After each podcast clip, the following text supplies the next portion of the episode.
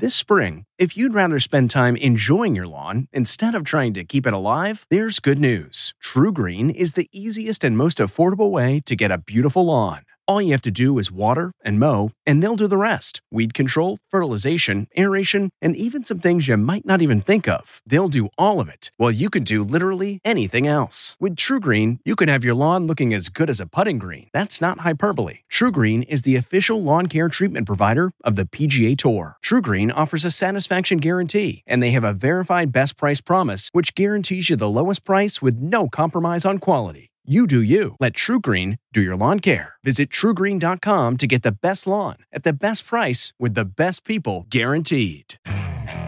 Okay, picture this. It's Friday afternoon when a thought hits you. I can spend another weekend doing the same old whatever, or I can hop into my all-new Hyundai Santa Fe and hit the road. With available H-Track all-wheel drive and three-row seating, my whole family can head deep into the wild. Conquer the weekend in the all-new Hyundai Santa Fe. Visit HyundaiUSA.com or call 562-314-4603 for more details. Hyundai, there's joy in every journey. Hello, Face the Nation podcast listeners. It's Margaret Brennan. We're back this week with our latest Twitter Space, a chat with our top CBS polling gurus about our Georgia Battleground Tracker, the Senate race there between Republican Herschel Walker and Democrat sitting Senator Raphael Warnock could tilt the balance of the Senate. And our experts also have new insight into the governor's race, plus a preview of some new numbers that will debut this weekend on Face the Nation. Hope you enjoy. Hello, everyone out there in Twitter land. This is Margaret Brennan from Face the Nation and CBS. I hope you're well this Friday. Excuse me, I've got battling a little bit of a cold here after running around the UN all week in New York City. We're back in Washington, and I want to welcome everyone to the latest Face the Nation Twitter Space. We are 46 days away from the 2022 midterm elections, and this is just, we're on speed dial, speed racing here, and we want to harness the full resources of CBS News to zero in on some of these really important races. So we brought in our CBS polling gurus today. That's CBS News Elections and Surveys Director Anthony Salvanto and CBS News Deputy Director of Elections and Data Analytics Kabir Khanna. To get some context and expert analysis, we're joined by the managing editor of the Sabato Crystal Ball at the University of Virginia Center for Politics, Wahoo Wah, Kyle Kondik.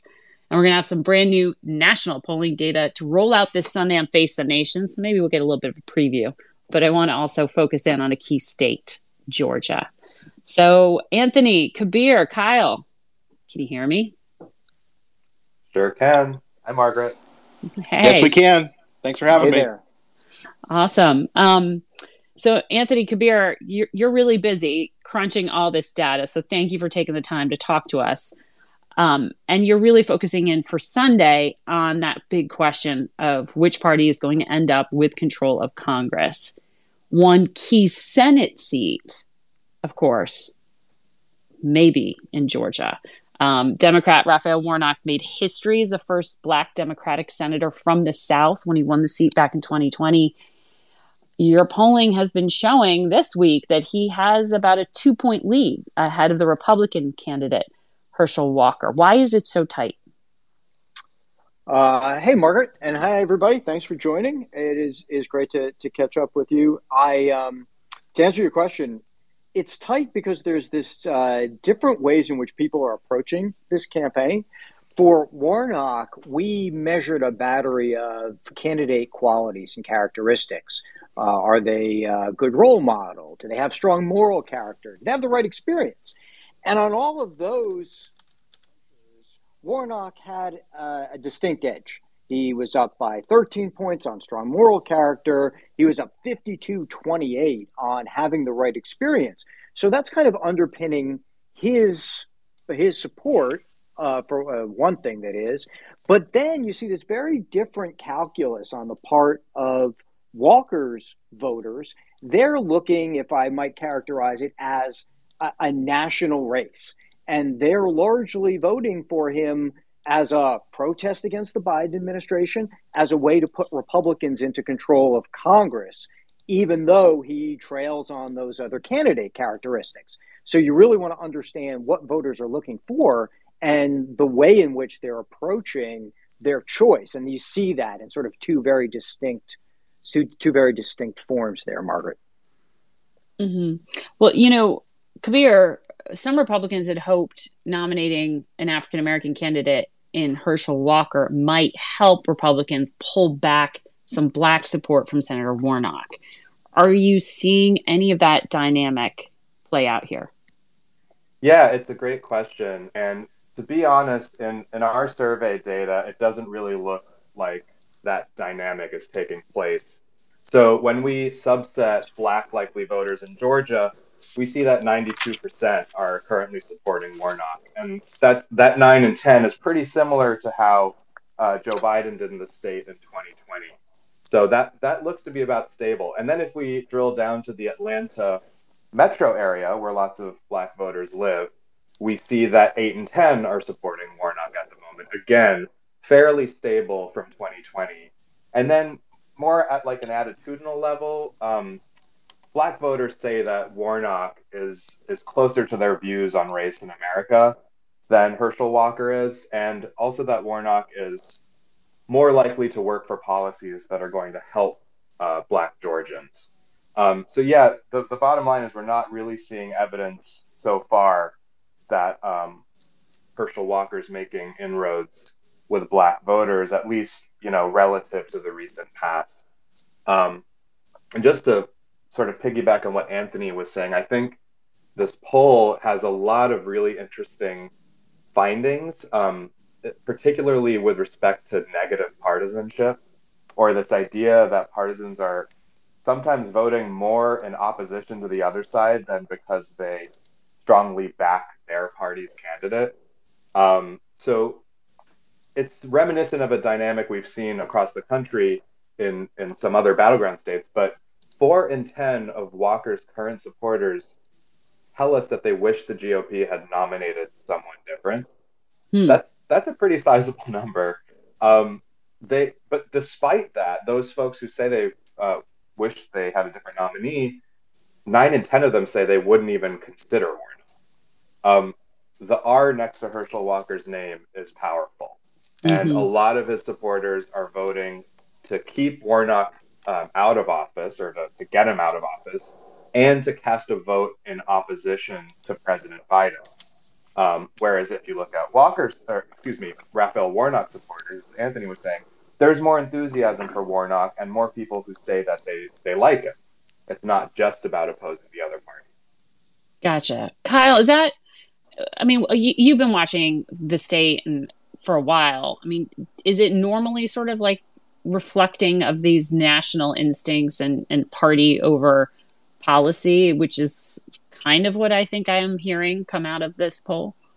I think it's pretty common for elections these days to borrow a term that Kabir says, to feature this negative partisanship where people really are voting more against the other party than for their own party. And, you know, it's also logical to a certain extent. I mean, even if you think that Herschel Walker, you know, maybe he's not qualified for the Senate because he's never held elected office before, and his background really isn't in public policy or that sort of thing, you may still feel like, hey, if I send Herschel Walker to the Senate, he's going to support a Republican majority leader in the Senate. He's going to help the Republicans get a majority, and that's going to be good for me because I'm a conservative and I support X, Y, and Z. So, like the old sort of trope is that people say, "Oh, well, I vote for the person and not for the party," mm-hmm. and I think a lot of people lie about that anyway. It's probably more dramatic now than it used to be. And I also I can't sit here and say that that's necessarily illogical, because if you look at our elections as kind of more sort of parliamentary based, more about party majorities than maybe the identity of the actual members of the House and Senate,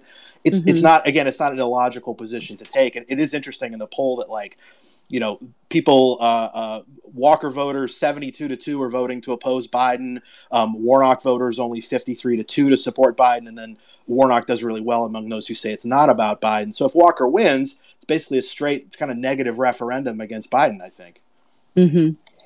And I mean, what are you thinking, Kyle, as you watch? Like, where does Georgia rank for you in terms of you know, states showing a really interesting race underway. Obviously, at the national level, there's been a lot of attention on these two candidates, in part because of the background of Herschel Walker. You know, when we hear Leader McConnell talk about candidate quality, they go and point right at Georgia and some of the questions about Herschel Walker's background and qualifications.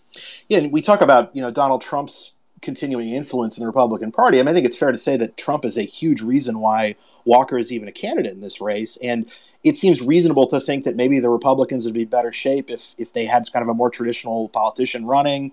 At the same time, you know, the race is right there for the taking. I mean, at our, you know, Crystal Ball newsletter, we have just two Senate races as toss-ups, Nevada and Georgia.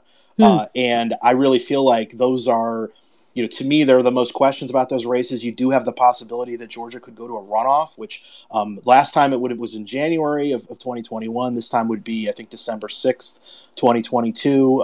So that's also looming over. So, you know, it's possible that, you know, 2 years after the Senate was decided in Georgia runoffs, you could maybe have the same thing going on this time as well.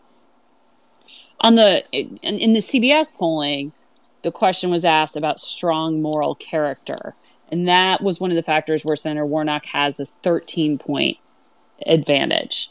You know, it's interesting, Anthony and Kabir, just trend-wise, when you hear people these days, you know, rant and rave about Washington and their disillusionment with institutions and the quality of lawmakers, moral character isn't a phrase you hear very often, but this is a preacher. I mean, explain why and what answers to that question of strong moral character, like what you think you were getting when you spoke to people in the field. When you put together a survey, you try to best capture the dynamic that you see the campaign trying to play off of, for among other things. So you see a campaign in which, on some level, whether it's the ads or the speeches, candidates are trying to differentiate themselves on things like, if it's one for moral character, if it's experience. Certainly you see Warnock trying to talk about that. So that's the kind of thing you look for when you design a survey. Say, okay, well, if the campaigns are trying that out, let's see if it's resonating. And that has, I think, news value and understanding of the campaign. So yeah, that's one of the measures. But then at the same time, you try to measure out what it is that, as I said before, what it is that Walker's voters are looking for, because they're still voting for him, even when, and this is also true of some Republicans, frankly, even when they concede the point on things like experience to the other candidate. And, you know, so if they have a rationale for voting for him or a different reason that they like him, then you want to try to pick that up as well. I think the other dynamic here that I want to bring up for the listeners is we're talking a lot about a nationalized race, but we also need to pay attention to the governor's race there in the sense that Brian Kemp is running ahead. He's running ahead of Stacey Abrams in our survey, but he's also running ahead of, obviously, the other Republican on the ticket, Walker. And so you have to ask yourself going forward, can Warnock, if he is to hold this lead, run ahead of the Republican on the ticket for the governor's race? And since we see such little split ticket voting overall nationally these days, I think that becomes a real challenge going forward. You're going to have a lot of people voting for Kemp on that ballot. To what extent do they cross over, if you will, and also vote for Warnock, I think could be determinative here. Yeah, that question of split ticket dynamic was something our Jake Miller on the Face the Nation team had flagged as being really interesting. Explain why you think that's playing out here.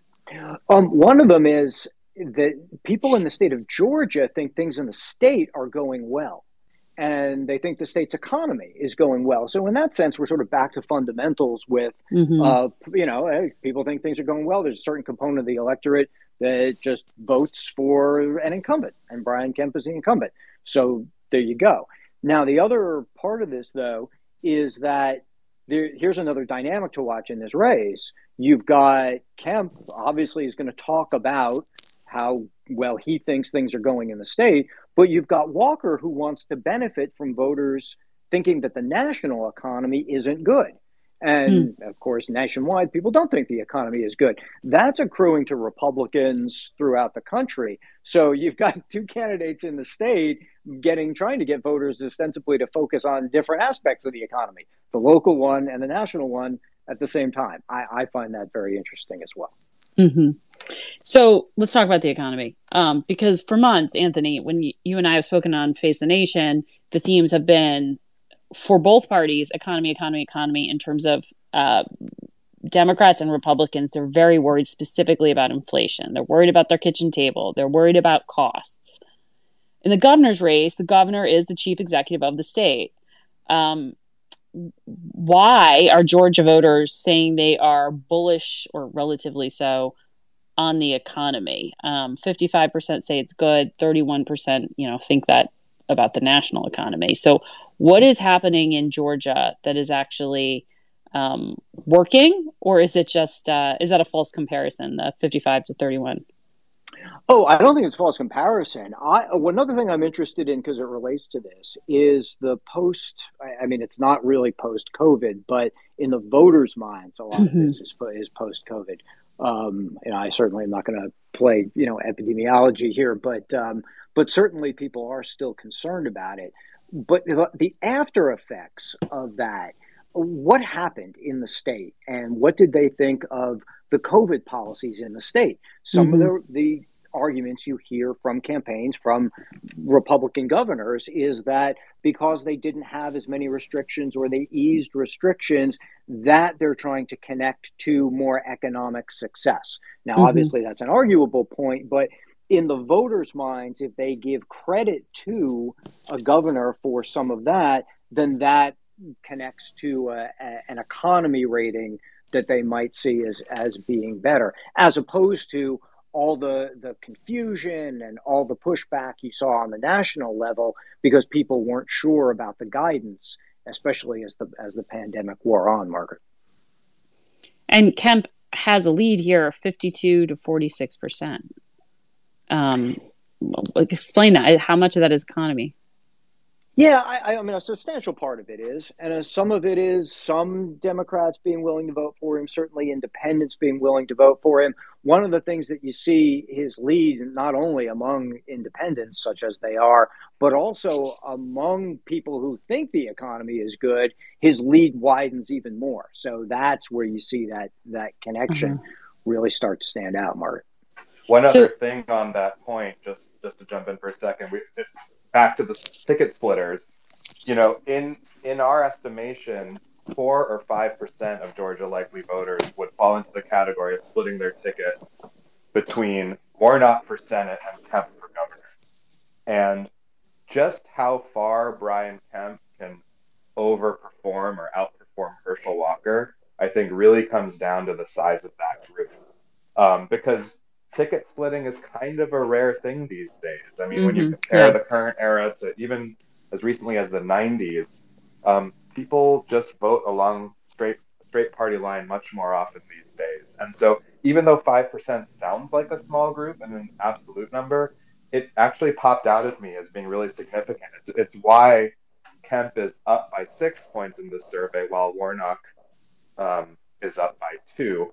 And what we're seeing is that some of the places where Kemp is running ahead even more are the Atlanta area and the Atlanta suburbs. And I think, and that includes among college graduates and white college voters. I think that's an area of the state that a lot of us election analysts are going to be paying very close attention to in the month ahead, as well as on election night. The Atlanta suburbs were in part how Joe Biden flipped the state. Yeah. They were one of the areas that moved the most relative to their previous baseline. And the question now is, are voters in that area kind of shifting back to put a check on the Democrats? So in the last gubernatorial race, Governor Kemp, which was contentious, right, Kyle, Governor Kemp's margin was pretty narrow. He could win more comfortably this time. What do you think has changed? Kabir's talking about, changes in the Atlanta suburbs, but is it that, what is changing in the state that Is it just that he's a known entity now? What are some of the trends you're seeing? The general trend in American politics is that incumbency is probably not as electorally valuable as it used to be, but it is still valuable. And one of the things you just in talking to people about races and looking at the history and whatnot is that, gubernatorial incumbents in particular can be difficult to defeat. And so Kemp is just naturally kind of stronger now because he's the incumbent. It's also, even if we think that the political environment has become more neutral this year in 2022, it's certainly not a Democratic leaning environment the way that 2018 was. I also wonder, and this is a hard thing to try to suss out, but I sometimes wonder if Republicans who are still broadly liked by Republican voters, as we saw in the primary, Kemp defeated Trump-backed David Perdue in a landslide. But, Kemp was criticized by Trump a lot. And I kind of wonder if that's actually helpful to him with a certain small but important subset of independent voters, or maybe, to Kabir's point, some of the folks in the Atlanta suburbs who may be sort of realigning more from Republican to Democratic, but maybe they still think of themselves as a Republican on the state level, it seems like Kemp has, in part because so many Republicans don't like Stacey Abrams, he's got very solid support from Republicans, but maybe the Trump criticism almost helps him sort of validate him to some very small degree, but important degree, with some voters, particularly some voters again who might be independent ticket splitters. So that debate nationally over election integrity, Georgia's kind of become this, and certainly Stacey Abrams has become this figurehead and an example, depending on where you sit on what goes right and what goes wrong. And just to remind us all, if you would, in that tough battle for the governorship last time round, Stacey Abrams accused Kemp of suppressing voter turnout. What is it that you are expecting to see in terms of turnout this time around? I mean, Georgia, whatever Abrams has said about it, and I think she kind of came off as at least a sore loser last time. But, there also were some, I think, legitimate criticisms that she made of Kemp, because Kemp was the Secretary of State at the time, and so he had a important role in how the vote was conducted. But bottom line is Georgia was a pretty high turnout state in 2018 and was in 2020, particularly because the runoffs in the Senate happened after the presidential race. Naturally turnout's going to go down, but it was still pretty robust and ended up being a little bit better for Democrats than Republicans. I think we're all expecting this to be a fairly high turnout election. Now, I think if you're if you're criticizing certain states for how they operate their elections, just because an election is high turnout doesn't necessarily mean that there aren't some subset of people who maybe feel like they have a harder time voting, or there are certain hurdles erected for them. And so it's a very complicated question. But, again, this sort of feels like it's going to be just a lot of people showing up in Georgia and all over the country. It's just that it's probably going to be just a more Republican-leaning mix of people, at least than it was in 2018 in a lot of places. And Stacey Abrams was also really pointed to as a hero by the Biden administration when they went through that failed effort to push through the Voting Rights Act late last year. She has driven up and takes credit for voter registration, having really picked up and helping to bring the state to President Biden. And it's interesting because then you have this other dynamic with Governor Kemp being in this strange position in 2020 of not going along with President Trump's efforts to get the Secretary of State to change the outcome, Brad Raffensperger, in his favor back in 2020. Georgia's this picture of election integrity questions. Is what happened to Kemp hurting him at all with Republican voters, or is this just not in their minds at all? I don't think it's hurting him. We measured that or tried to, and there's almost a quarter of Republicans who said that the investigation into what Donald Trump tried to do in Georgia was justified. Now, that's not everybody, and we usually speak in very broad terms, but since we're talking about on the margins here, a lot of this shifting, you see a quarter of Republicans saying that's justified. That's about the same percentage that you see kind of pushing back against a lot of the election deniers that are so prominent or winning a lot of races in the party now. You've got still a substantial number of Republicans that don't consider themselves to be MAGA supporters as well. It's half. And so in all those respects, it's a little bit of a space there for that portion of the party, albeit by a lot of measures, a smaller one that doesn't want to see the party go overly expressing too much loyalty to former President Trump. We also asked, does Brian Kemp agree with Donald Trump on issues and public statements too much, too little, or about the right amount? And among Republicans in Georgia, 2/3 say he agrees with Trump about the right amount. And I would also say, to the issue about supposed election issues in 2020, this is going a little bit outside of just the poll, but what we've seen is that in states that have had a long history of early voting and voting by mail, even pre-pandemic, of which Georgia is one, lots of Republican voters continue to vote that way. So they did in 2020, and they probably will now. There will be lots who vote early in person, and of course some who vote by mail. I think the polarization around how people are voting, which is very much connected to these kinds of baseless allegations that there was widespread fraud in 2020. That happened a lot in states where the rules changes led to big changes in how people voted. So I'm thinking of states like Pennsylvania and even Ohio to some extent. So it just could be the case that Georgia Republicans are more skeptical of these kinds of claims that the Trump camp has thrown around about what happened. On the abortion question, which we talked about a little bit here, I am curious because in my inbox today, this morning, I got a blast about Stacey Abrams and her position and her, what she's articulated recently in terms of her quote unquote evolution on her views on abortion. It's an interesting dynamic when you have, this assumption nationwide that abortion is going to be a huge motivator for Democrats. And it's such a divisive issue. It is such a complicated issue. And we're seeing some Republicans have difficulty explaining and reconciling, sometimes their views if they tend to be a little bit more libertarian, where they don't like abortion, but they don't want the government telling them what to do. Explain how this dynamic is playing out in the state of Georgia. I can start. It's playing out in Georgia much the way it's playing out across the country. And this, previews again, we'll take another look at this in our next Battleground Tracker. What you've seen is motivation. You use that word motivation for Democrats. We can measure that in very direct ways. Democrats say it's made them more likely to vote.